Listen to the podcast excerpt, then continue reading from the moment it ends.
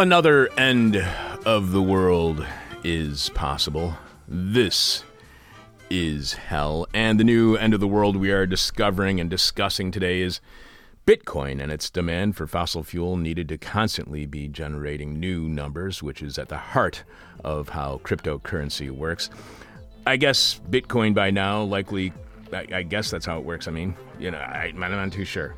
Anyway, Bitcoin by now likely consumes more energy than the entire continent of Australia. The amount of emissions it creates erases the emissions reduction made by the United States over the last few years. And unlike companies like Google, who are zero emissions producers, Bitcoin seeks out the cheapest fuels to consume, and with renewables having such success, that means burning more fossil fuels. They've even started running cover for the fracking industry by legitimizing more fracking through Bitcoin's plan to use waste fuels for their computing, which in turn creates a monetized market for waste fuels, encouraging the creation of more climate change causing burning of waste. With Bitcoin, instead of renewable energy meaning the consumption and burning of less and less fossil fuel, what's happened has been demand for energy has increased and fossil fuels keep burning at record rates annually until we had a global pandemic. And you do not want to depend upon deadly runaway plagues to curb energy consumption.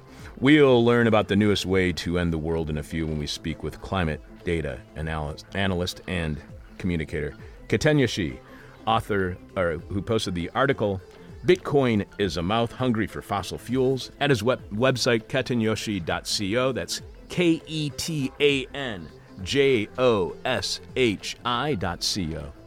Ketan is author of Windfall Unlocking a Fossil Free Future. He worked in the renewable energy industry doing operational monitoring, data analysis, community engagement, and corporate communications. He's also worked in data science and innovation communications at Australia's National Science Agency, currently residing in Oslo. Ketan writes regularly for Renew Economy and the Australasian Center for Corporate Responsibility.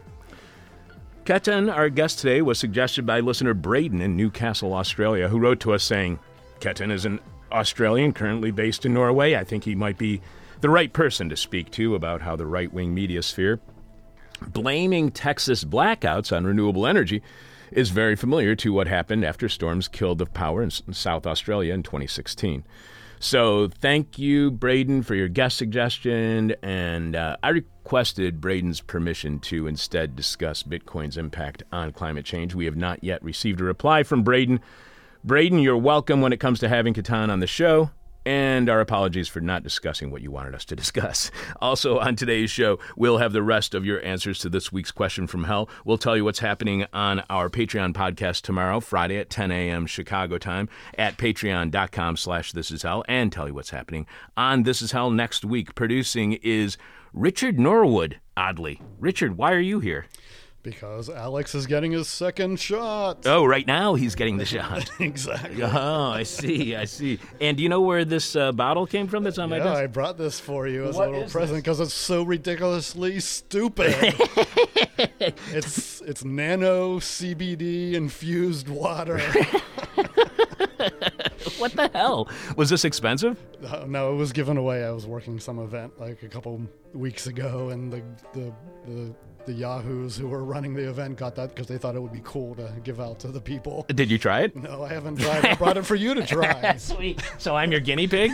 awesome, Richard. I'm so glad you have that kind of respect for me to allow me to be your guinea pig on CBD infused water. More importantly than any of that, Richard, what is this week's question from hell for our listeners? This week's question from hell is: What are you doing to boost your sho- your social credit score? Clearly, you're giving out CBD infused water. Nano, Nano, sorry. nano infused, Nano infused. Nano CBD. and it's like like a clear bottle, and you can't read the writing unless you're like, Yeah, cu- you know, you have to hold something up behind it. Yeah, exactly. So you can see it, and then, yeah, this is ridiculous. That has got it. I'm drinking this today, and I will be telling people on Patreon tomorrow exactly how that went, because I have a feeling it's going to go just like all water, directly through me. And that's going to be about the whole extent of it.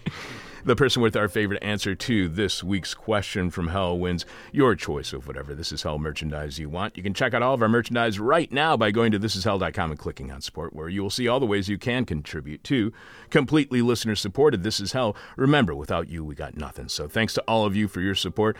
You can leave your answer to this week's question from Hell at our Facebook page. You can tweet it to us. You can email it to us, but we must have your answer by the end of today's show when we are announcing this week's winner following Jeff Dorchen in the Moment of Truth. During this week's Moment of Truth, Jeff wants to help you design your own dementia. Richard will have more of your answers to this week's question from hell following our guest again. This week's question from hell is What are you doing to boost your social credit score? What are you doing to boost your social credit score? We've been getting emails about modern monetary theory, and before you send us any more suggestions for guests on MMT, we have already booked a guest to discuss this topic on Monday, upcoming Monday. The question is who? Who did we book? It's one of your suggestions for a guest on MMT. We've confirmed him for Monday already, so let's see who you've suggested so far and figure out, or maybe at least have some guesses as to who might be our guest on Monday on modern monetary theory. We had two different Jasons suggest Stephanie Kelton, author of The Deficit Myth. Then last week we got suggestions from Anthony and Alex. Anthony writes, I'm a relatively new listener and have thoroughly enjoyed the variety of important thinkers you feature and your incisive interviews. I was therefore thrilled to hear in the intro to episode 1322, and by the way, we've done actually about 2,000 episodes of the show, if not more. I think it's far more, maybe 2,200. I don't know. The suggestion that you interview an MMT economist, full disclosure, I'm an adherent to the, this macroeconomic view. My hopes were dashed when you pointed, uh, pu- when you punted, sorry, by pleading that you couldn't find a credible interviewee who could discuss the positive and negative aspects of MMT. May I suggest that this is false both sidism? Do you demand this purity check when you interview your many other guests thinking and writing about late stage capitalism, imperialism, class, racism, hegemony? What attracted me to your podcast was precisely that you bring to the public square thinkers who challenge the corpo. Hmm, this is a good one. Corpo patriotic. Hmm. Orthodoxy, of which mainstream think Larry Summers, Paul Krugman, to say nothing of the Chicago School and the Austrians, economics has provided the academic underpinning for neoliberalism, austerity, and the myriad of inequitable consequences of late stage capitalism. Please consider inviting any of the following on MMT Randy Wray, Pavlina Tcherneva, Bill Mitchell, Fadhel Kaboub, Rohan Grey, Mathew Forstater, again, Stephanie Kelton. Alternatively, if you wish to interview a well established economist outside the MMT camp who is well positioned to discuss it, you could do no better than appreciate, uh, or approaching sorry, James Galbraith. See his column, Who's Afraid of MMT? If you got this far, thanks for reading, considering Anthony. So I replied to Anthony, writing, You make a good point about both sidism. However, my larger concern is having someone on who is completely uncritical or dismisses criticism on anything. For example, when we discuss Bolivia or Venezuela or Brazil, when we're talking about Evo or Hugo Chavez or Lula with supporters of leftist governments in those countries, we always ask a question that leads to guests revealing that they do have criticisms and that they are not merely unquestioning, ardent supporters, knee jerk supporters of a cause. We always want to make sure that it's somebody who is, can be a critical thinker, not just somebody who's an enthusiast. Tony wrote back saying, I agree that you want a serious guest and not a fanboy. That is exactly right, Tony. Listener Alex then emailed his guest or choice for a guest on MMT, writing, "Thanks so much for your work. I literally can't count the number of times your show has introduced me to a new idea or author that radically changed my perspective, and I need a daily dose of your lefty realism after listening to my colleagues, neighbors, families' hopelessly misguided neoliberal banter. You recently wondered about who it, to interview on MMT. Another suggestion, another person, uh, seconds, third." Thirds, fourth, Stephanie Kelton. Stephanie Kelton would be great, very knowledgeable, and fairly objective, given that she is among those at the center of the movement. I would re- recommend her, even though she is not neutral on the subject. Have you ever had two guests with different perspectives on the show at once? I would be really interested to hear you interview two people who recently debated MMT on, at Dissent Magazine Daniel Wardle London and Ashma Desai. They both offer competing views about the role of taxation and how MMT fits into the equation. Desai doesn't think MMT is the answer, but neither do they dismiss it out of hand. See? Make that hear you in hell Alex. Alex then links to Desai's and uh, Daniel's uh, debate that they had at Dissent magazine. So, who will our guest on MMT be this coming Monday? Will it be Daniel Wortel-London, Ashra Desai, Stephanie Kelton, James Galbraith, Randy Wray, Pavlina Tcherneva, Bill Mitchell, Fadhel Kaboub, Rohan Grey, Mathew Forstater? I'll give you a hint right now. Two of those people have been on the show. And one of them will be our guest on Monday to talk about MMT. So we'll find out at the end of today's show, so stay tuned in to find out who will be talking modern monetary theory on MMT Monday. Coming up, Bitcoin causes climate change.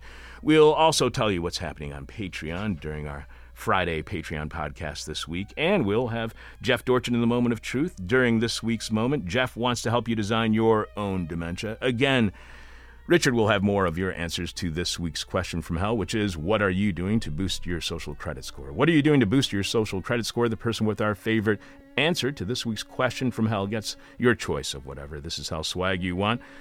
You can leave your answer to this week's question hell at our Facebook page. You can tweet it to us, you can email it to us, but we have to have your answer by the end of today's show. Pretending to know what I'm talking about since 1996. This is hell. Bitcoin is making some people very rich, apparently. The problem is, as it is with many get rich quick schemes, it's, at first glance it might seem like a completely legitimate and innocent way to earn money. But once closely examined, in reality, it's a freaking nightmare, causing suffering and making life worse for everybody but a few. Worse yet, those few who are making a killing, literally, with Bitcoin are going around trying to silence any suggestion that the cryptocurrency, as well as NFT crypto art, are uh, contributors to climate change, major contributors to climate change. Here to help us understand how Bitcoin is burning up the planet, climate data analyst and communicator Ketan Joshi posted the article Bitcoin is a mouth hungry for fossil fuels at his website, K E T A N J O S H I dot C O, dot C O. Welcome to This Is Hell, Ketan.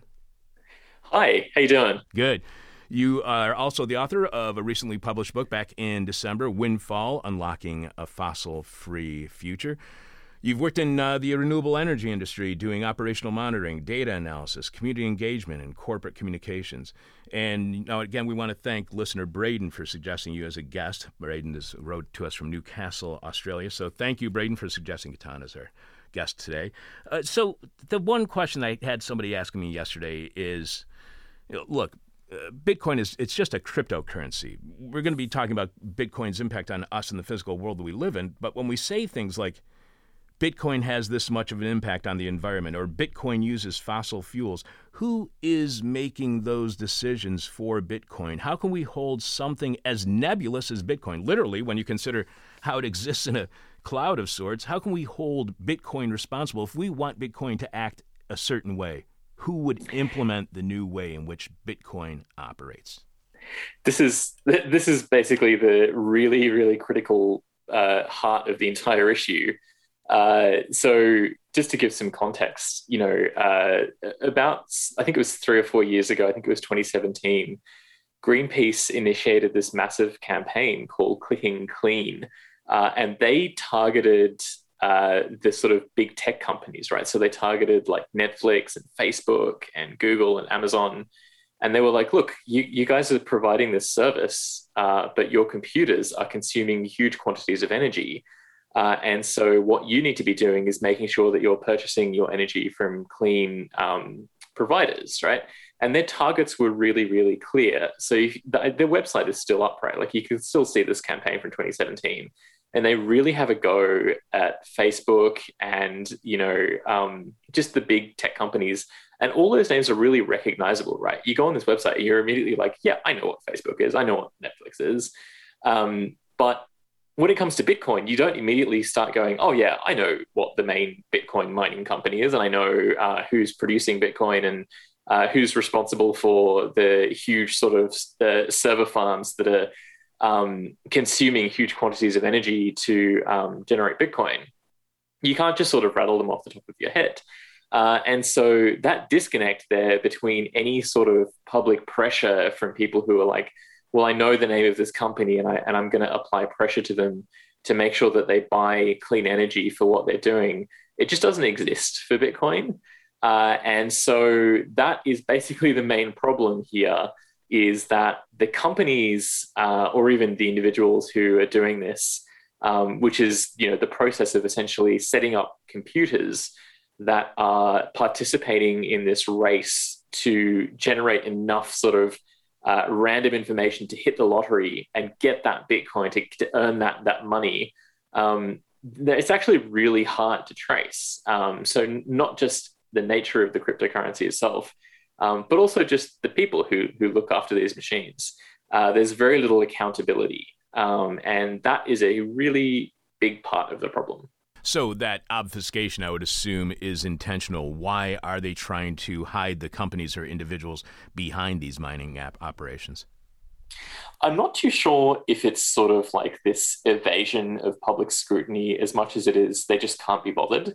Uh, I get this I get this real vibe of uh, they basically have no real interest in uh, public engagement for what they're doing. This is a massive generalization. There are some companies who are sort of starting to change their ways a little bit. So they're like they'll have a they'll have like a website, you know, and they'll be like, look, you know, um, like there's one company, for instance, that's based in Texas, and they're like, look, Texas has so many wind farms, and this is where we mine our Bitcoin. So it's pretty good that we're mining our Bitcoin close to all these wind farms because the power's a bit cleaner. But then, you know, my next question is when I see something like that, you know, as a as a climate um, analyst, my next question is like, okay, uh, well, where's your annual report? You know, how, how, much power did you consume? How much did you buy from renewables? Did you match the electricity that you consumed with the output of wind farms? Um, and then as soon as you start asking these questions, it all just kind of drops off again, right? Like you can't really, there's no, there doesn't seem to be any real accountability or any way to test these claims in the same way that if somebody, like if Amazon say, look how great we are for doing this particular climate thing, the first thing I will do is go to their annual report and go, okay, what were your emissions? You know, how much did you abate using renewables? How much did you abate using changing the nature of your business? Um, and actually, you can you can get answers answers to those questions. Um, and so it's pretty clear that a lot of these companies uh, are just like, well, I'm not going to bother because you know they doesn't they don't seem to be suffering any consequences for not uh, making it clear exactly what their impact on the rest of the world is. I'm not necessarily an advocate for consumer activism. I don't really know how efficient or effective it actually is. But does this kind of not knowing who the companies and individuals are who are behind this data mining, do they does that undermine any potential for, you know, pressure from consumer activism or any kind of political activism? Yeah, so so uh, this is actually not just a not just an activism problem, but a measurement problem too. Uh, so if you look at the data that's out there about exactly what the impact of Bitcoin on the environment is, um, it all kind of goes back to how much energy they consume and where it's consumed, right? So you can calculate if a company uh, consumes um, one unit uh, one unit of energy, um, known as a megawatt hour uh, of electrical energy, uh, on in, on a particular grid in China, for instance, and then you also look at that grid and go, okay, well, that grid was 70% coal over that same time period. So you can just attribute that, you know, they had the emissions associated with the 70% of that coal from that one megawatt hour. Um, that sounds all well and good, but then uh, you actually then have to take a rough guess of what that, that particular company uh, or individual would have consumed in um, generating that Bitcoin, right? And that means when you look at estimates, if you gather it all together and you look at estimates of how much um, power Bitcoin consumes, the range is really, really huge. Um, so the last time I looked, it was somewhere between. Um, so this is what's called an annualized estimate, right? So it looks at what the current power consumption is, and then spreads it out over a year. Like imagine if this was the same for an entire year. Um, and it's somewhere between like 80 and 400 terawatt hours. And so to give you an, and to contextualize how much power that is, uh, sorry, how much energy that is, um, all of the world's uh, data centers. So that's everything. You know, the data center that's powering the Zoom call, um, the data center powering every single streaming Netflix thing in the world, um, every single cloud storage, just the entire data center industry is about 200 terawatt hours in the space of a year. And Bitcoin mining is somewhere between 80 and 400. you know, so the range of estimates here is so huge that um, so we know for sure that it's very very bad right? We know that it's proportionately quite large. Um, but how large it is is just such a mystery um, and part of it comes from these companies operating in a way that we just don't know how much power they consume in the space of a year for instance Eh, the hope, I, I, I, get it. The hope would be that money can be earned or capital accumulated, depending upon your point of view, without having to create a product that is, in its creation, contributes to climate change. And with Bitcoin, as there is no real product, only one that is virtual, then nothing ends up in a landfill. Is Bitcoin any worse for the environment than the production of a real good that either needs to be recycled or put in a landfill? Because I, I think that's the logic those who believe Bitcoin can be environmental, environmentally beneficial believe. So, so why isn't that the case? Uh, yeah, so so th- that comes down to what's known as a measurement in climate that we refer to as life cycle emissions. Uh, and so, uh, an electric vehicle, for, uh, electric vehicles are really good examples of something where there's a lot of material cost, but there's also an energy cost as well, right? So, um, it takes emissions and energy to uh, mine the lithium that goes into the battery, uh, to make the steel that the car is made out of, um, you know, to manufacture the rubber tires, all that sort of stuff, right? Um, so there's embedded emissions inside that car. And then the car itself has to be charged with electrical energy for it to work, for it to move around. And then at the end of its life, uh, it actually takes energy to recycle the bits of that car as well. Um, and so that actually makes trying to figure out the environmental impact of something like a vehicle a private vehicle really, really complicated. Um, and, you know, there's actually sneaky ways that you can make it look either worse or better than what it is in reality. Um, something like Bitcoin is really different. You know, that's something. Um, this is this is a challenge that has come up with uh, sort of something like streaming video. For instance, there was this whole period where uh, the there were articles about the climate And a lot of this has actually been um, quite badly exaggerated, right? Because um, the calculations behind it are so tricky. Um, and so Netflix was getting all this heat because you know the things that the thing that gets spat out is you sat on you sit you sit down on your couch, you watch an hour of images and sound flashing by your eyes, and that's the product, right? It's this sort of service that doesn't have any um, material impact in the same way that buying an EV does. Um, but the difference, of course, is that um, the calculations for the impact of an hour of Netflix were overestimating its impact, and a lot of the calculations for the environment for the um, energy cost of Bitcoin are actually underestimating its impact. And so um, that was actually what led me to write that blog post because I wanted to kind of demonstrate that we were probably not reacting as strongly um, as we should be to the um, energy cost of Bitcoin. Um, and then, of course, um, I was comparing it to the value that seems to be created from um, producing that Bitcoin, um, which is not proportional to the energy cost. And you start your writing though, but I got to ask you about this. You write, "This is an mm-hmm. awful idea," but I'm writing about bloody Bitcoin again. Why is that? why is that such an awful idea? Why do you hate writing about? I don't want to say hate, but why do you dislike writing about Bitcoin? Uh, so it's it's it's not so much the writing process as it is the publication process, um, and the reason is, um, and it sort of feeds into what I wrote about, um, is the cultural space that exists around it.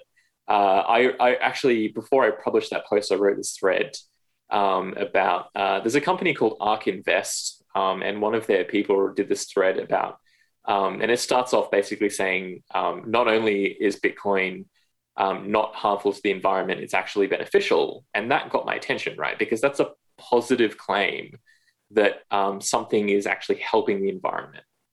And I was like, okay, that's going to take a lot of evidence to convince me that it's actually beneficial for the environment. Um, and then the thread actually goes off by saying, look, you know, um, when people are digging up um, fossil gas, uh, we're getting the methane that is usually just burnt off into the atmosphere, and we're using and we're burning that gas to power Bitcoin mining machines. And I was like, I recognized that very much from um, the fossil fuel industry uses this argument a lot, right? They sort of say, um, look, uh, instead of burning this lump of coal, we burnt this, um, you know, thing of gas instead. Um, and of course, the problem is that uh, we're now burning huge amounts of gas, and it's contributing, um, you know, a, a, very, very significant proportion of total greenhouse gas emissions in the world. And so I, I tried to debunk this thread um, with my own Twitter thread, and I was really blown away uh, by the ferocity uh, and the weird tone of the responses. Right, it was really, really str- quite a strange experience um, because about fifty percent of the responses were people rejecting the premise of climate change itself in response, and you know, so these are sort of like people defending Bitcoin, but sort of saying, well, you know, look, you're a you're a climate alarmist. You know, you're sort of exaggerating the threat of climate change, or some of them were even denying the, the science of it altogether. And then the other half were, were sort of making this odd, dismissive, uh, toned argument where they were sort of saying, look, um, you're just jealous of our wealth. Um, have fun staying poor. You know, that sort of. Uh, you're, you're kind of uh, being left behind while we're, while we're the ones making all this money and you're just writing this because you're you're jealous of us um, and i was like okay this is really weird and interesting. Um, I don't ever want to hear from these people ever again in my life. Um, but I kind of want to dig into what the hell is going on here because I was really, um, these people were talking about climate and energy, right? This is my, um, this is what I work on, right? Like this is my area of knowledge. Um, but they didn't have any depth of knowledge, right? They were just sort of repeating this uh, in the hope that, like, they were almost felt like they were trying to convince themselves of it rather than trying to convince other people of it. Um, and you sort of scratch the surface and the arguments don't really hold up and they don't react well at all to that surface being scratched at all. Does, does Bitcoin, does it monetize climate change, or not monetize, I'm sorry, incentivize? Does Bitcoin incentivize climate change denialism? Um, I'm not sure it works in that in that direction. I feel like if you sort of go back to the old days of climate change denial, a lot of it was driven by people who were coming to climate change denial because they wanted something to confirm a view that they already had, which is, uh, you know, um, they don't like centralized government, um, they don't like regulations, um, they don't like collective action, um, and so they they kind of saw climate change denial as this really powerful force of pushing back on government control. Um, and so a lot of climate change denial, particularly in its early days, was driven by um, you know libertarian groups, conservative groups. Um, in the US, where I'm from, Australia, um, they, they, they, had the, pretty much the same problem. Um, and Bitcoin, of course, has a similar sort of like feel to it, right? Like it's this sort of decentralized. Um, there's no there's no trust. You know, it's sort of uh, everything. the, the sort of trust is built into the system. You don't have to rely on a single person um, this is what its advocates say is its um, benefit, right? Like because you don't have to sort of trust a government or trust a central bank. Um, and you know that sort of worldview really aligns very closely um, because they are sort of like, well, I don't really want uh, to do anything um, as a as a group or a collective. I kind of I'm just here doing my own thing. Um, I don't have to rely on someone else. And I guess one interesting side note as well is that there are sort of like subcultures within renewable energy itself um, who sort of have a similar view. So, like, you know, um, people who disconnect from the grid so they can run fully on solar and batteries, they have the same sort of um, feeling where they're just like, well, I don't want to trust the grid. You know, I don't want to rely on someone else. I kind of want to be self sufficient.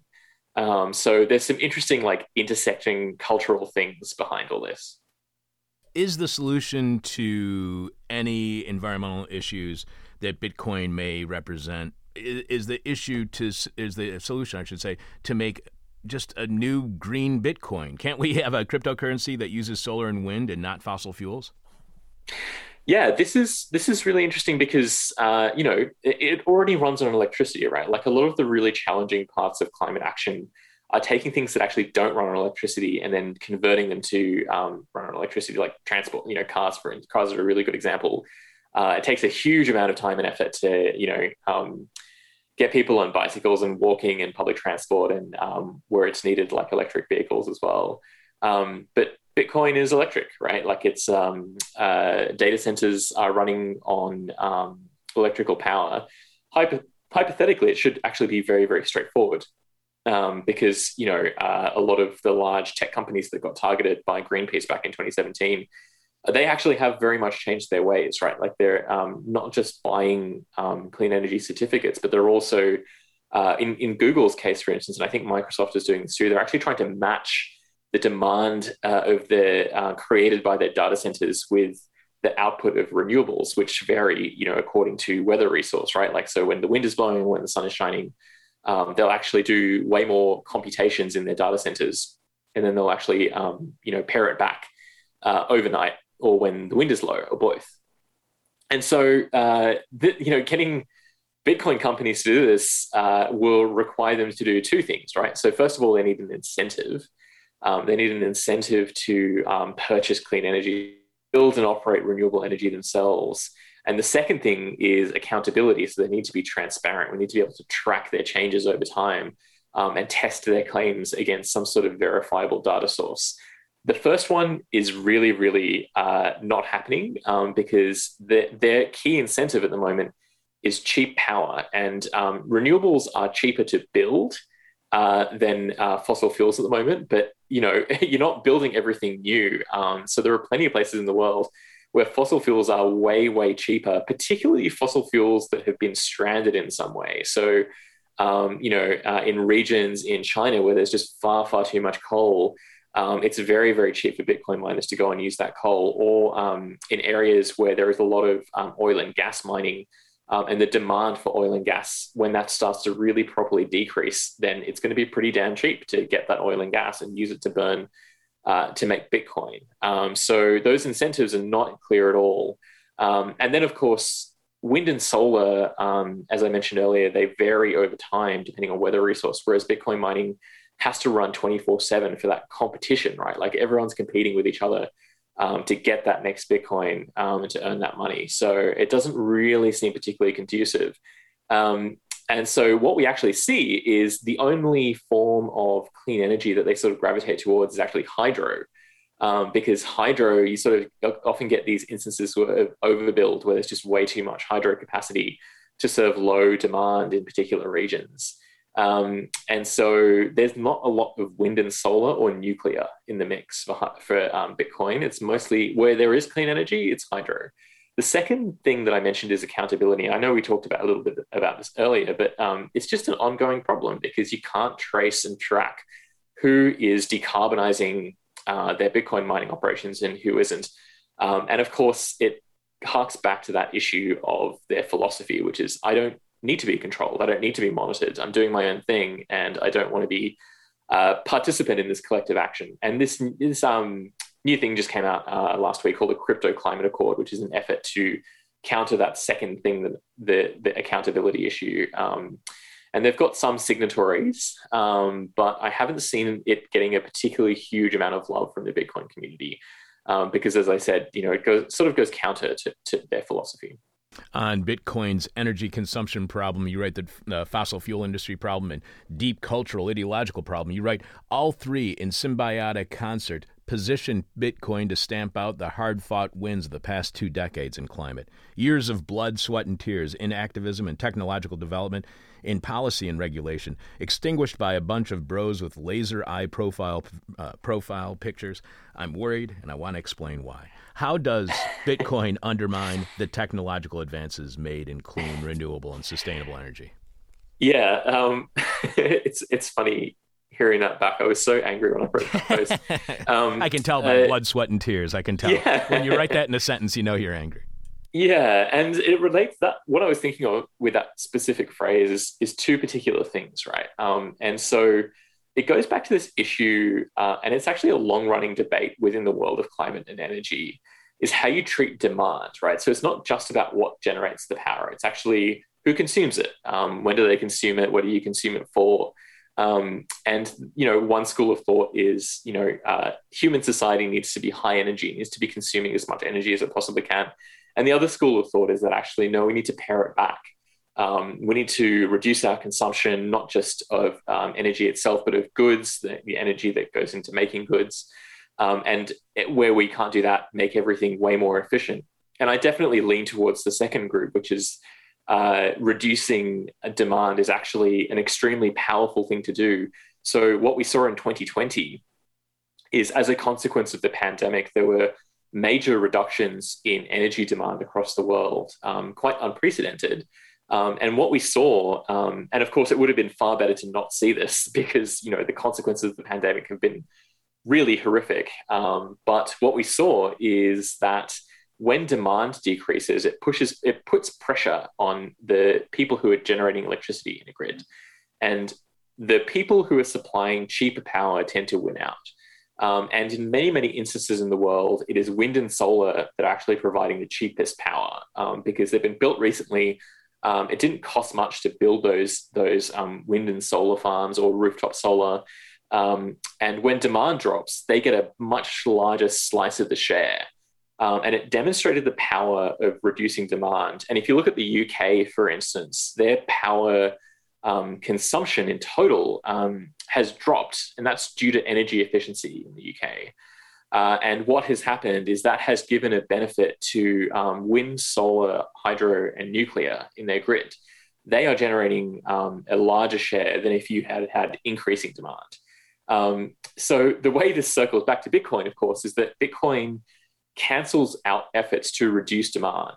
Um, so what happens is if um, you have people building renewables on a grid and they're just doing it as fast as they possibly can, right? Because they're, they're like, oh my God, we need to, we need to get rid of these fossil fuels as, as fast as we can. But if you have demand increasing at the same time, renewables just end up filling up that new demand and fossil fuels continue um, producing greenhouse gas emissions. That is a really huge problem because it's fundamentally for climate change, what we need to be doing is not producing new greenhouse gas emissions. So even if fossil fuels are continuing at the same level, that's worsening the problem, right? You actually need to have fossil fuels decreasing. And the only way you have that is if you're building so much renewables that you're cutting downwards into, in, into um, fossil fuel output. Um, and so, uh, you know, in America, for instance, um, if you look at the profile of generation over the past um, couple of decades, there has been uh, a pretty massive amount of new renewable energy, but it's just filling up new demand, right? So, um, coal and gas obviously gas dominates the grid, uh, dominates the various grids in America, um, is just sort of continuing at roughly the same level, and that's not a good thing. You actually need to push down on fossil fuels. So, so the more demand is created um, by mining for Bitcoin, um, then the higher the chance that renewables kind of just end up meeting the new demand instead of cutting into fossil fuels.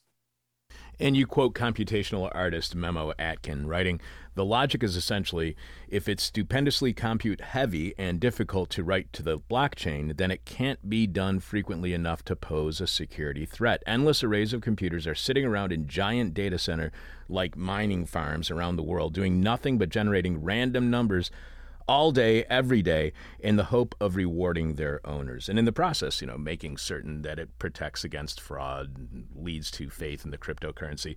Does this mean that all uses of blockchain are bad for the environment? Doesn't all of blockchain, Bitcoin, all cryptocurrency, NFTs, don't they all contribute to this generation and regeneration of u- unique identifiers?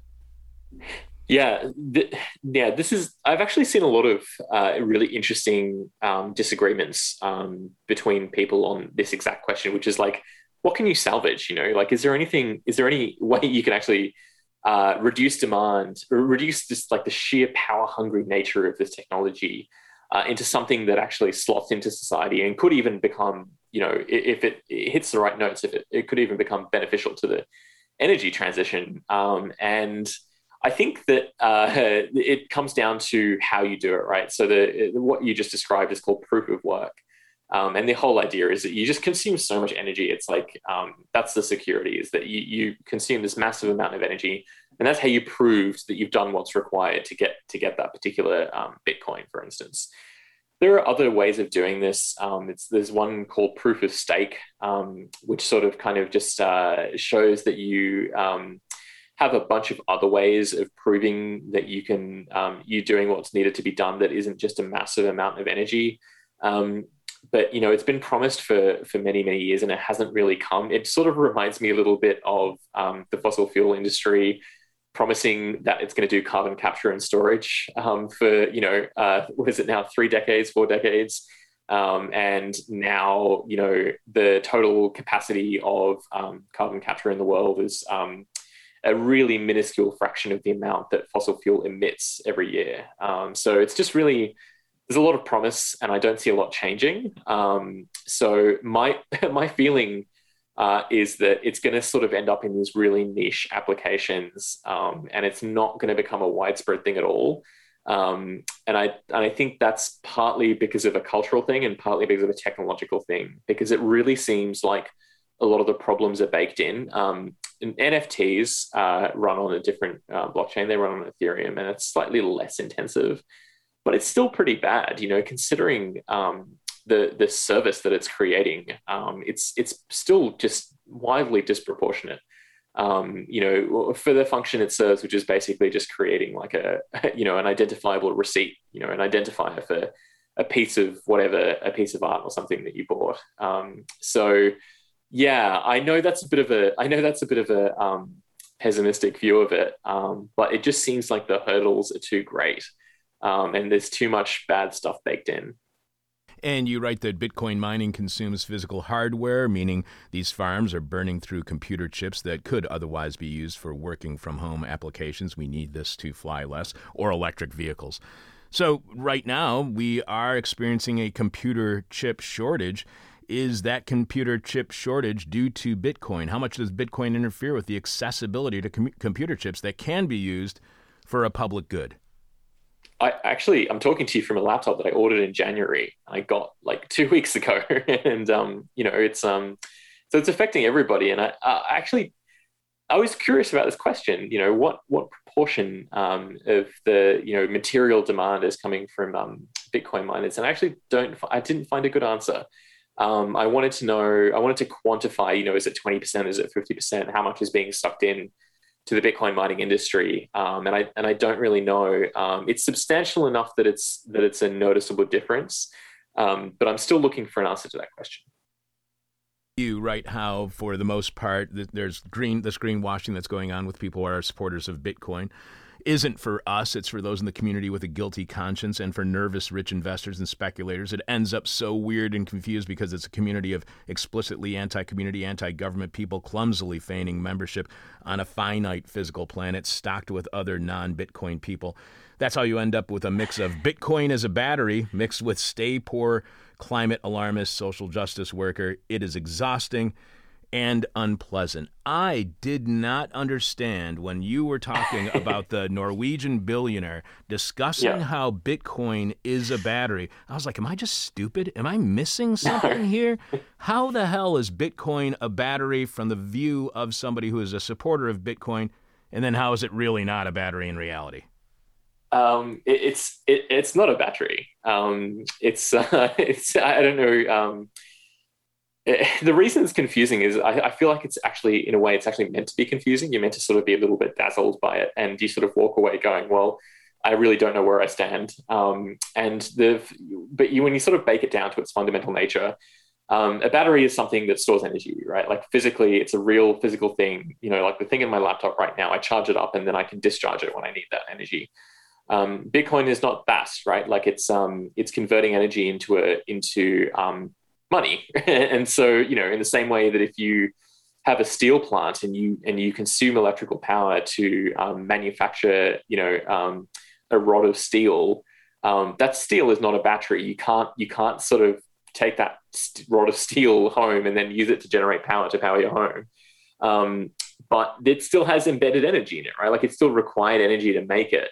Um, and so and you can sell it for you know a hundred bucks and then use that hundred bucks to pay your next energy bill that's what they mean by Bitcoin as a battery. Um, and so that's a really sneaky and devious way of trying to um, edge into climate action because, you know, in that letter from that um, Norwegian, um, uh, from that, uh, the guy with that Norwegian fossil fuel company, Aker Solutions, um, he says, well, the Paris Agreement says we need more batteries, and Bitcoin is a battery. Therefore, Bitcoin is part of the Paris Agreement. Um, and so that kind of like level of rhetorical, um, just mucking around with language um, and climate and energy and like, you know, phrases that everybody who works in the space all agree and understand. We, we sort of know what they mean. Um, and then to just change the meaning to something else entirely, it basically illustrates what's going on here which is they actually don't care what it means. Um, they're not that interested in how a battery works or how like renewable energy integration works or how emissions work. Um, all they sort of care about is having like this list of things that they can kind of point to or link to and say, um, well, you're saying Bitcoin is boiling the, boiling the oceans, but um, actually, I've got this document here that says Bitcoin is a battery. Uh, so, and then the onus is on you to then read it, and then they'll have the same reaction that you did which is uh, you sort of leave feeling um, a little bit, you know, um, unpleasant and um, confused. Uh, and you're wondering, like, am I the one failing to understand this? Um, so yeah, it's actually it's a bit of a sneaky trick, and I really don't like it. Yeah, let's talk about another sneaky trick that I, I find very clever, but at the same time really nauseating, and that's its relation to fracking and how what is happening right now is Bitcoin is saying that they're going to use this burned off uh, waste fossil fuel from fracking. They're actually going to fuel their data centers with that burn off. And sometimes here in Illinois, if you're going down I 55, you'll see this burn off happening, and it's really disturbing when you see it coming from these natural gas fracking wells. So, does Bitcoin then incentivize fracking because that's where they're going to be getting their fuel? Yeah, it, it, it definitely does. Uh, so what's going on here uh, is there's two things you can do uh, when you when you extract gas from the ground. Um, you get a lot of gas leakage as well. There's two things you can do with it. You can either let that gas into the atmosphere, uh, or you can burn it. Um, and so uh, a lot of companies just release it into the atmosphere, which is really really bad. Methane is a greenhouse gas that has um, many thousands of times more impact on warming the planet than carbon dioxide does. If you get that methane and you burn it instead, it doesn't release methane, it releases carbon, dioxide, so it converts it back into carbon dioxide, which has a less lesser impact on the atmosphere.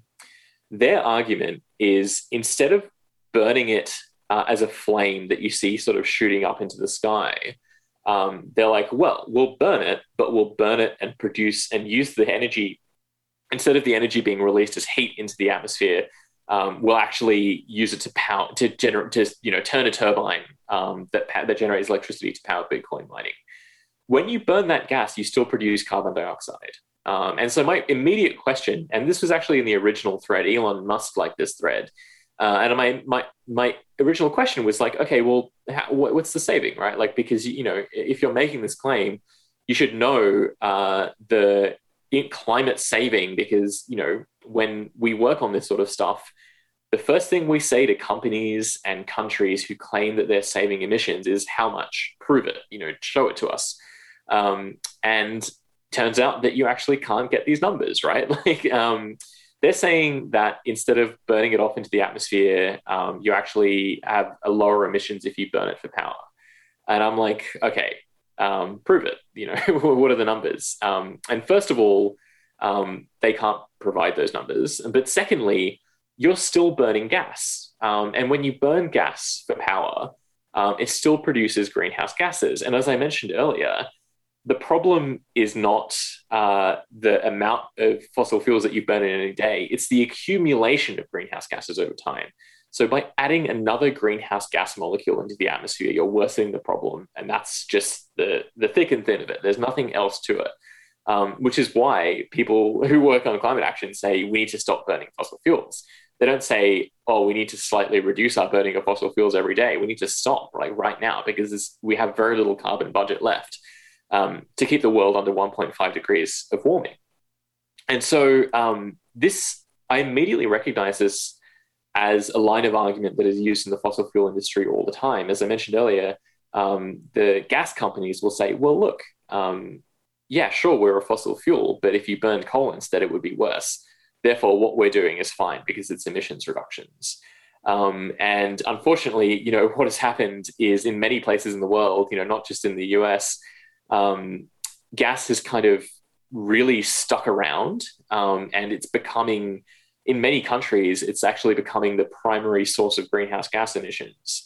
Um, and so, on top of all of those problems, um, if companies are earning money from burning gas um, and they're also digging up gas and selling it, um, all of the financial pressures that they face from things like the divestment movement, from the growth of renewables, um, those financial pressures are eased because they're earning cash from Bitcoin. Um, and so that slows down the demise of these companies um, because financial pressure um, is a really key way uh, to reduce the viability of fossil fuel companies. So um, that's three separate ways in which that argument really just doesn't really uh, hold any water. And you cite Maximilian Fage, who details in his ni- 2019 article how Bitcoin miners fled the zero emissions hydropower of China to consume oil heavy Iranian power, oversupplied due to sanctions p- applied to the country by the U.S. In recent weeks, those mining operations have contributed to blackouts and grid stress in Iran, and the government is cracking down on the activity. So, to what extent is Bitcoin stressing the global power grid? Does Bitcoin threaten access to electricity? This is happening in uh, in Mongolia as well in China. Uh, and what happened, um, you know, a few weeks ago, actually, just before I wrote that post, uh, the um, government there actually just banned Bitcoin mining because it was consuming so much energy. Uh, energy efficiency is a really key part of many of China's climate goals, right? This is something that they're really focusing on. And it's not it's not actually targeted specifically at Bitcoin. It's targeted at many uh, heavy energy consuming industries in China, which have operated in a bit of a bloated way, I guess, over the past um, decade because there's just been so much power available from coal, from hydro, um, and you know recently from new wind and solar as well. There is just this surplus of energy. Um, the population growth is slowing in China, um, and you know people people of course they sort of move up into um, you know, they have high, uh, more access to wealth, they sort of consume a bit more energy as well. Um, but what is happening is they're actually just trying to crack down on the on the large amounts of energy consumption. And so, you know, Bitcoin was just a really clear place for them to start because they're like, well, this is really not. Um, uh, it's sort of not like a key export industry or anything like that. They just they were just like, this is something we can ban, and society is not going to reel. You know, people aren't going to be out in the streets being like, "Where's my Bitcoin mining facility?"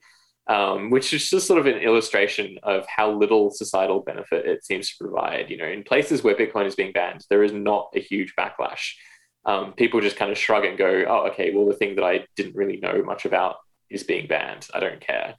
Um, and so, uh, you know, uh, it, what what is happening there is that um, in moments of like grid stress. Um, so, uh, and this is going to be happening more and more as the, uh, you know, invariably there will be some impacts of climate change that worsen no matter what we do.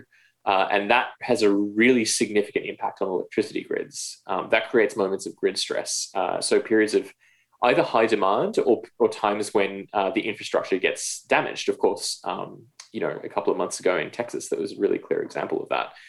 And so when that happens, you need to have um, energy demand that can be flexible. Uh, and Bitcoin miners do not like being flexible. They like to run 24 hours a day, seven days a week. Um, so that because because they're in that competition to get the next Bitcoin. So um, it, it's going to become what you described there as you know sort of creating competition for energy.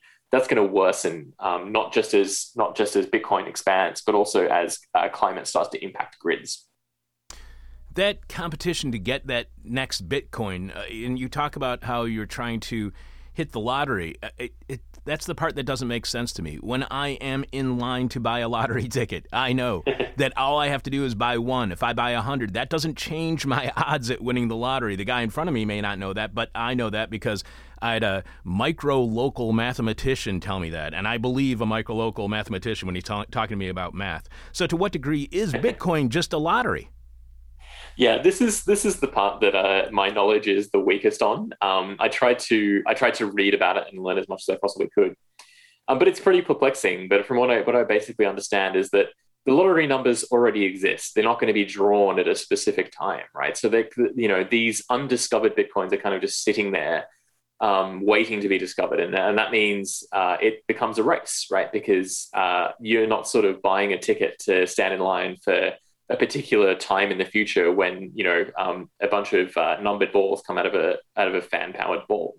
Um, it's actually already there, uh, and so the faster you go to discover the next one, um, the greater the chances you have of being the person who who wins that that particular amount. So um, that's my understanding of it. Um, of course, my background is energy, um, not uh, Bitcoin mining, but um, there are people who can probably speak with a bit more authority and detail on that.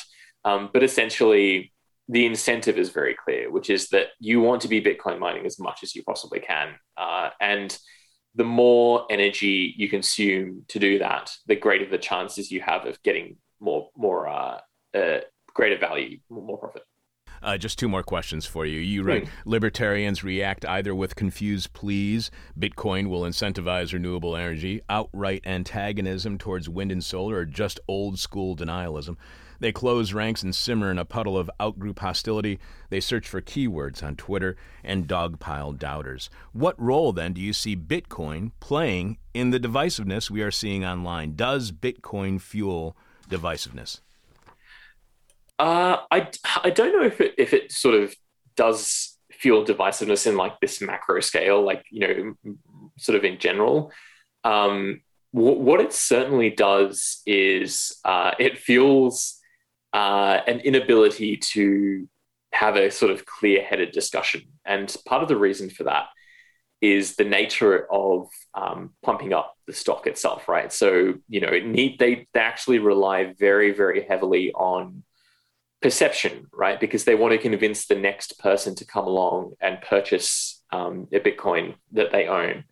Um, you know, they need people buying Bitcoin, um, and if they if that changes, um, then suddenly their asset will drop in value. Um, and so, uh, because they are all sort of participating in this process of trying to pump up value, what they see is when someone like me comes along and um, criticizes uh, the process that they're going through, they sort of see me as as if I'm participating in the same game, like I like I you know like I'm short selling or something, or like you know I'm sort of acting on behalf of the fiat currency industry or something weird like that.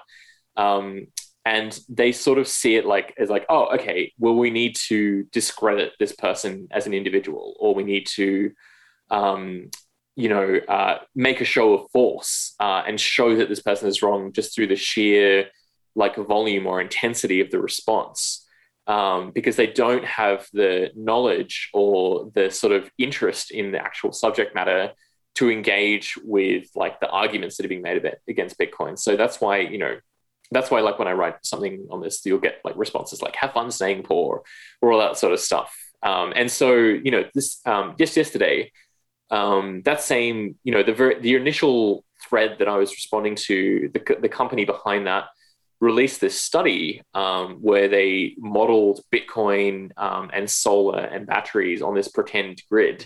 And they said, you know, look, if you build way too much solar and you have this amount of demand, then the person running the solar power can actually earn money generating Bitcoin with all the excess solar power instead of putting it into a battery. Um, and therefore, you know, um, therefore, uh, Bitcoin actually helps renewables.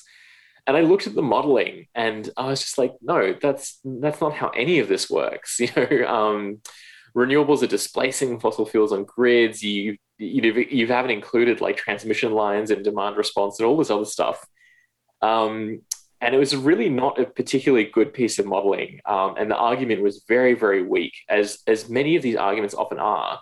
But then, you know, the CEO of Twitter, Jack Dorsey, um, quotes it saying, "Hey, look, this proves that Bitcoin is isn't environmentally friendly." And then Elon Musk responds, and he's like, "Yes, it does prove that Bitcoin is environmentally friendly." Um, and you know, I was just like, okay, so this is exactly what the fossil fuel industry often does, right? Which is where they sort of create a piece of modeling that is not there to investigate the sort of technical details of an issue. It's there to provide something that they can point to. Um, so the fossil fuel industry will often point to modeling um, that that you know over uh, values the role of fossil fuels in the future, or over predicts carbon removals or CCS, and they'll be like, look, see, this shows that we need to uh, create this new oil field or create this new coal mine, um, and I really just see a lot of this performing the same function, which is that they can kind of just point to this modeling that that proves that in their eyes that Bitcoin is environmentally friendly and say, see, you know, it's not a problem. Um, you know, you shouldn't feel bad about investing in this particular thing or pumping up the value of this particular stock um, because uh, we're not as harmful as everybody says we are. Um, and it takes people with knowledge of like grid modeling and um, energy systems to uh, look at it and take it apart but you know, when I do a criticism of something like that, I'm not going to get three thousand retweets like Jack Dorsey is.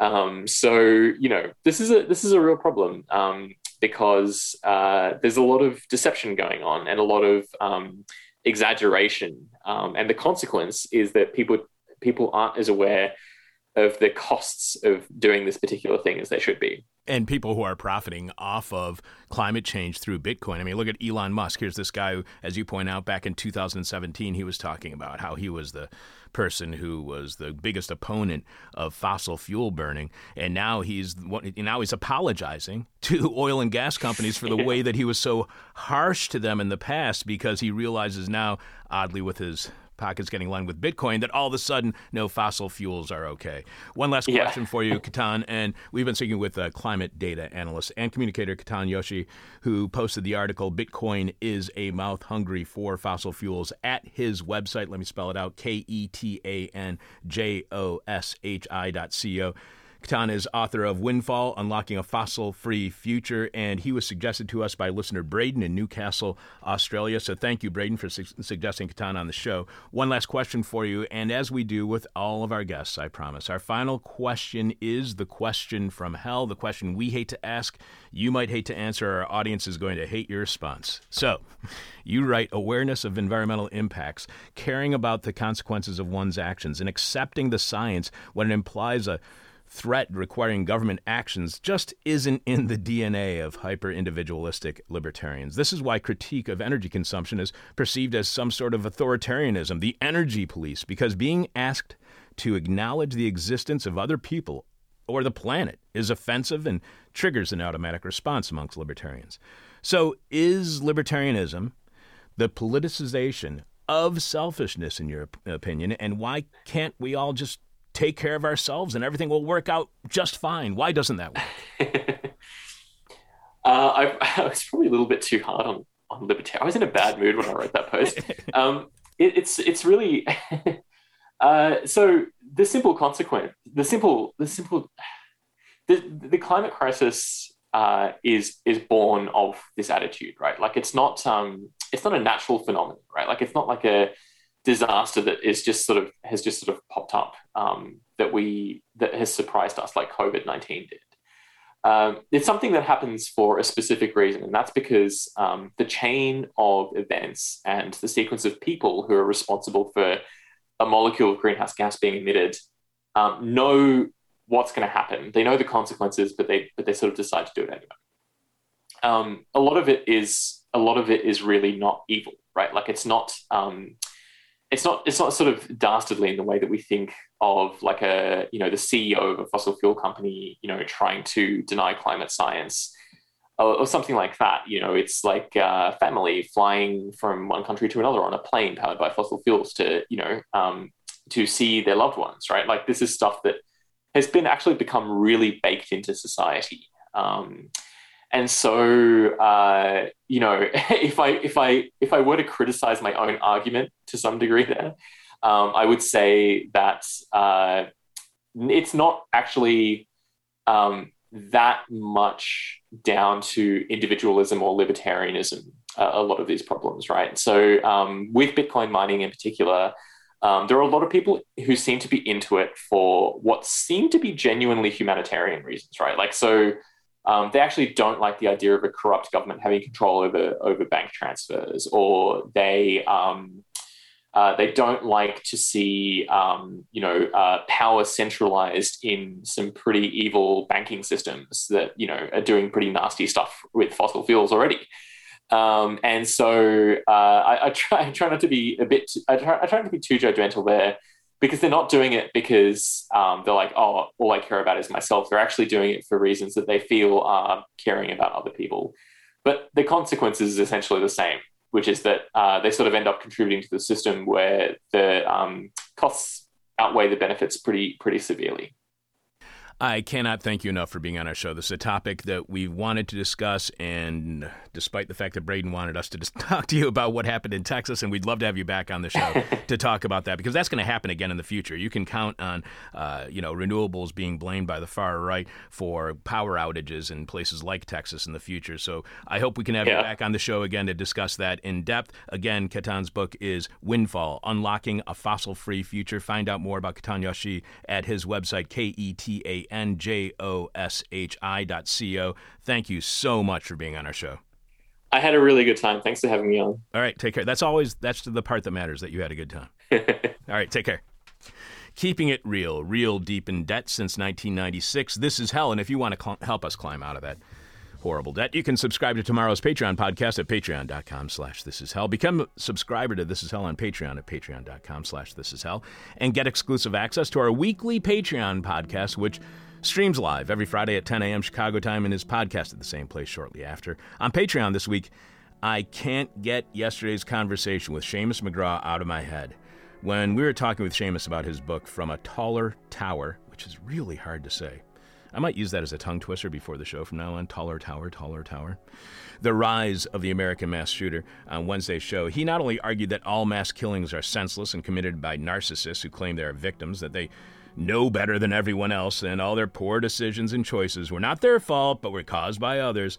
But Seamus also made the point that in the United States, particular guns are part of a person's identity. You can't rein in AR 15 ownership, a weapon that has no rationalization to be owned, because some owners self uh, and, and have self worth loaded in every magazine and clip. So during my monologue on Patreon, I'm considering whether my identity is wrapped up in an inanimate object of some kind. And if it is, what is that inanimate object? What is that thing, if there is any, that encompasses my identity. Meanwhile, we're sharing an interview with one of our one of Tony's suggestions for a guest on modern monetary theory. We'll be playing our August 2008 interview just before the financial crash of 2008 that started the Great Recession. A conversation we had with professor at the Lyndon B. Johnson School of Public Affairs and at the Department of Government, University of Texas at Austin, and author of the then just published book, The Predator State how conservatives abandon the free market and why liberals should too, and that person is James Kenneth Galbraith. James was highly critical of liberals who are either falling for the right-wing rhetoric of free markets or were peddling the lies themselves because if that's if there's one thing about the free market that libertarians do not want you to know is it is not free in any way, and that's the way the free market likes it, so they can privatize profits while socializing losses. But you can only hear me searching my house for the inanimate object or objects that are the foundation of my identity like AR 15s are apparently to many gun lovers in the United States, and our conversation from only days before the crash of 2008 with James Galbraith on the free market, which is not free in any way. The only way you can hear all of that is by subscribing to our weekly Patreon podcast, happening every Friday at 10 a.m. Chicago time at patreon.com slash this is hell, and podcast at the same place shortly after. In a few minutes, Jeff Dorchen will be delivering a moment of truth. During this week's moment, Jeff wants to help you design your own dementia. I'm your bitter, blind, broke, gap tooth radio show podcast live stream host, Chuck Mertz. Producing today's show is Richard Norwood. Richard, this week's question from hell is What are you doing to boost your social credit score? What are you doing to boost your social credit score? Do we have any more responses to this week's question from hell from our listening audience? Oh, hell yeah. Oh, sweet. Let's hear him. so, uh, Jeff C says, replies, living in the woods with snakes and lizards. Not a good idea. And by the way, is that like a, a marriage situation? I, I don't know. Could be. uh, Stephen S. replies with a link to a, uh, uh, a, a commercial credit score company page on how to improve your credit score. that does not help in any way in helping your social credit score. Kim G says non creepy eye smiling. okay. And our Jeffy our Jeffy says showing a lot more skin this bikini season. it's not bikini season he yet. Must, for, by the way, he for, must have a smaller bikini for this season. that and uh, uh, it's never bikini season for Jeff. What are you doing to boost your social credit score? Martin F says donating to the president's reelection campaign so I can pressure him her to stage a coup and install a regime that will give me a higher social credit score. That's a lot of work to get Martin, a, a sitting president will not stage a coup against himself. Maybe he could whiteboard that for us. Darren S says insisting on the necessity of queuing properly. Oh, okay. Brandon R answers by donating to listener supported independent media that criticizes dystopian techno authoritarian systems of social engineering. That counts, right? Yeah, it does count. All you have to do is go to thisishell.com and click on support.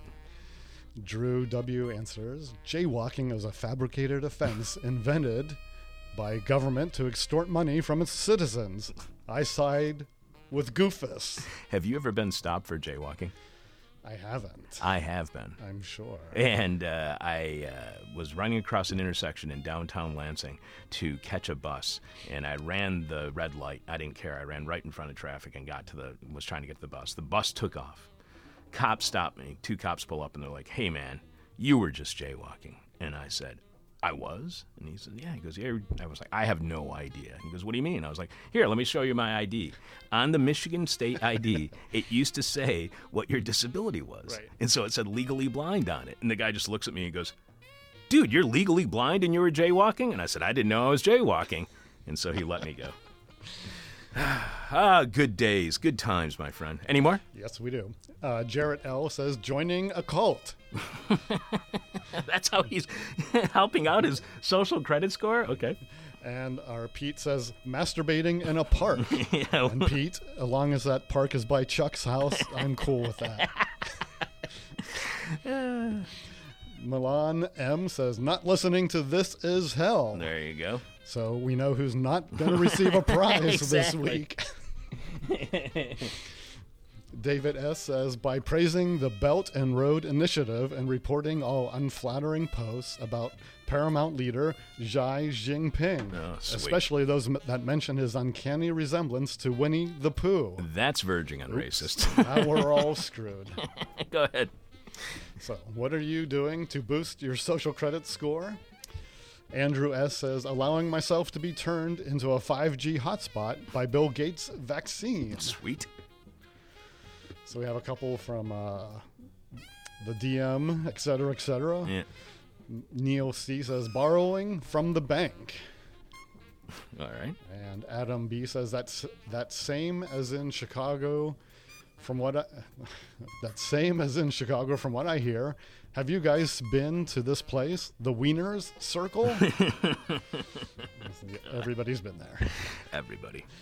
Lisa M says, I recently got a bidet. That'll, that'll boost your social credit score. Who said that? Lisa MP. Okay. Margie says buying Bitcoin. and our last one for this morning. Yeah. Eric T says fake arguing loudly with my girlfriend so our neighbors are less self conscious about their situation. You can still leave your answer to this week's question Mellow at our Facebook page, facebook.com slash this is how radio. And if you s- uh, still have one you want to leave at this very last minute, we will be reading on the air following Jeff Dorchen in the moment of truth during this week's moment. Jeff wants to help you design your own dementia. You can leave your answer, as I said, at our Facebook page, and we'll read it on air after Jeffy. Live from late capitalism, where we know the price of everything but the value of nothing. This is hell. Richard, I know you have Hefe on the line. One, two, you know what to do.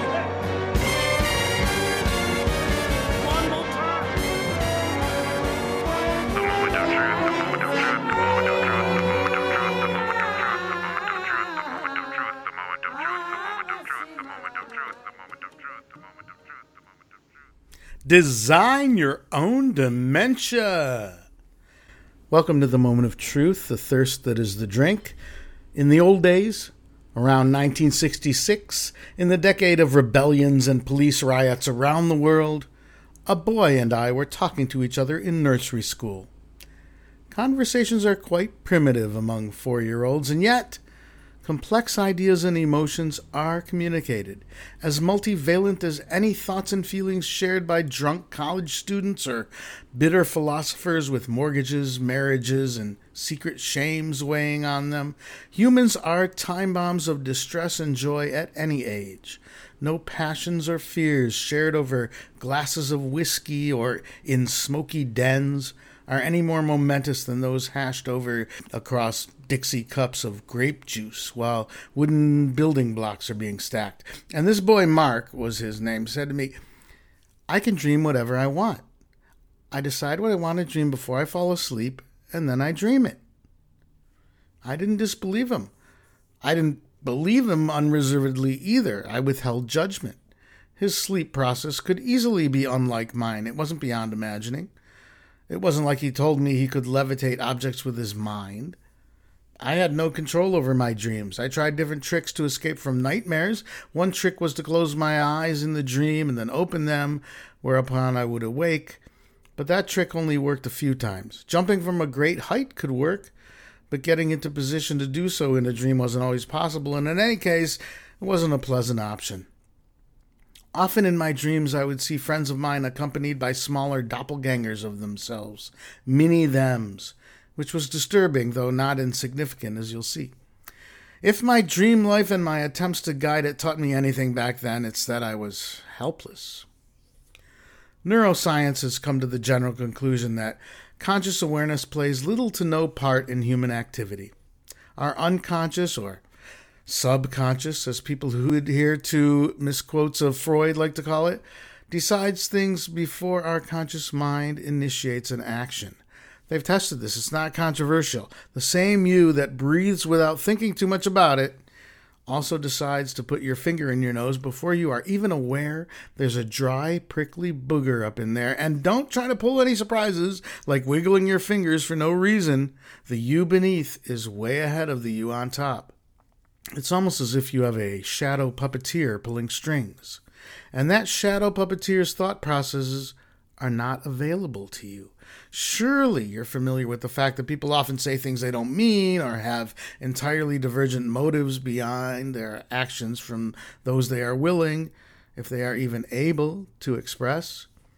So we're all just facades, paper masks, wandering through the motions of our lives, operated by invisible puppeteers whose motives and plans are an elaborate secret. Gears, servos, and processes winding and unwinding like secret clocks, keeping a secret time. A whole other invisible world is operating behind the scenes. Whether or how much the individual worlds are conspiring together is a question too far beyond our investigative abilities to even approach answering. If we fall in love, who in fact is falling in love? And why? If we react to another with fear or hatred, Whose prejudice is it? Where do our feelings come from? Are they made by a shadow committee of our ancestors' ghosts in our unremembered past? Can we ever overcome the training our unconscious puppet masters have undergone without our knowledge so we can abort the cycle of failure our species seems fated to ride forever and ever? Certainly, some triggers to trauma can be overcome, but it seems to require knowing what initiated the trauma in the first place, the er trigger. We are prevented from seeing the original engines of our fates, and only the luckiest among us finds a guide of some kind to bring them into at most partial confrontation and reconciliation with the hidden demons of our past. Armed with this knowledge, or maybe disarmed or even defenseless is more like it, I aspire to design my own dementia. My paternal grandmother suffered for over a decade with dementia. My mother's father also dissolved in the few weeks near the end of his life. Both became trapped in hermetic, opaque worlds in which they seemed always plagued by petty annoyances. My grandmother complained about people not paying attention to her complaints. My grandfather railed in frustration about his independence being taken from him. Two sides of my family, both ending up trapped in private worlds of unpleasant, faulty comprehension. I don't want to end up that way, and I'm an annoyed, unhappy guy by nature. It's not out of the realm of eventuality that I could end up trapped in an unhappy, annoyed self. But how can I prevent it? I couldn't even influence my own dreams back when I could experience and remember them. How can I hope to get the ear of the shadow puppet master? Apparently, puppet master is a gross mischaracterization. In a December 2018 article in Scientific American, Peter Carruthers, distinguished university professor of philosophy at the University of Maryland, College Park, said, we are not simply puppets manipulated by our unconscious thoughts, because obviously, conscious reflection does have effects on our behavior. It interacts with and is fueled by implicit processes. He was being interviewed about a paper he'd published the year before called The Illusion of Conscious Thought. But his point wasn't so much that unconscious forces have control over us, it's that consciousness simply comprises a lot more than we normally understand it to. I have a friend in his 80s who is heading into awareness decline. It's tragic. He's an old Hollywood writer who would love to share stories about the good old days. He used to show up at coffee. I mean, he still does, but not for much longer. His distressed wife, having become unable to care for him, has found a facility it seems he will be happy in. In the good old days of three years ago, he'd go to the counter with his giant golden doodle, Levi, get a coffee and an apple Danish, sit with us, and kibitz. I only really got to know him for about a year and a half before I realized he no longer knew who I was, although he still felt comfortable ribbing me. Look at this guy, what a cheapskate, eating a banana instead of a pastry, he might say in his jolly manner, even though he hadn't a clue who this guy was. Have a pastry. You still have a couple holes left there to loosen your belt. Take advantage. He has maintained his cheerful demeanor throughout his decline, even when totally confused. He's unaware he's confused, or why he's confused, but he just plows ahead, and no one corrects him anymore if he calls someone named Abner Stewart. Correcting him just makes him more confused. Last time I saw him, last Friday, I believe, he'd just sat down with his paper, coffee, and an apple Danish. I said, Hi, Jay. He said hello back to me, happy as ever, and when I started petting Levi, whom I love, he seems delighted. That's the kind of senility I would like to inhabit if I have to suffer mental degradation. Any more than I have already. More than that, I would like to start a design your own dementia service kind of a build a bear for senescence. You'd come into the store and I'd have a chart with aspects you'd like your dementia to have jolliness, wit, love of animals, patience. You'd check them off like items on a sushi scorecard. And then I'd perform my protocols for convincing your unconscious mind to give you those qualities when your conscious mind was finally unmoored. Or I wouldn't do my protocols. Maybe I'd just wave my hands over you mystical style. What, some demented old fart who can't even remember his grandchild's name or even that he has a grandchild is going to take me to court because he's dissatisfied with his dementia? There'll be no paper trail, no reverse mortgage document with Tom Selleck's signature on it. He does sign them all personally, right? Otherwise, what would be the appeal to the swindled mark? Anyway, I won't have any reverse mortgage documents with Tom Selleck's signature, so don't ask. This is a cash business. Forget it, Gramps. You're not getting a dime back. Anyway, I already spent it all on hookers and charcuterie. And the same goes for all the rest of humanity. I hereby impress upon your unconscious minds that you want peace and justice, and your lust for profit, gullible belief in the fairness of free markets, rugged individualism, xenophobia, and bad taste are all illusions that are dissolving like a wad of hair under the influence of Drano. Soon, so very soon, you will find yourselves performing actions of real communal value, actions to preserve and nurture the resources of our world world, and relinquishing all claims to things that are private, which would certainly be far more useful if made available to each according to their needs. That'll be 24 million bucks. Take the deal. You're getting off cheap. And you get a trucker cap with a tote bag. Signed by Tom Selleck. This has been the moment of truth. Good day. My dad went to high school with Tom Selleck's dad. Did he get his signature? no, Really? Where? In Hawaii when he was a detective? no, at Pershing, man, Pershing High School in Detroit, Oh my- oh home oh of the the Jungleers. The Jungleers? You got to be kidding me. No, What's it- a Jungleer? Dude, I don't want to know, and I'm very upset that when that school went from being all white to not being all white, they still have kept that name. You got to be kidding me. Southeastern. what, sorry, my- Pershing is the Doughboys. He went to Southeastern. Southeastern is the school. Southeastern Jungleers. My dad, when he used to work at Dexter Davidson on Dexter and Davidson, The first hi- highway in the United States of America, by the way. really, Yes, sir.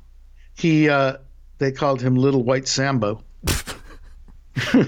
so this is my grandma, my uh, grandmother, my gypsy grandmother's dementia was amazing because what she did when she wasn't, when she didn't have Alzheimer's yet, was mm-hmm. she would just be in the kitchen and all of a sudden you hear Butch, come here, Butch, come here. There is nobody named Butch, so we'd all look at each other and just be like, "Oh, which one of us is going to go this time, you know?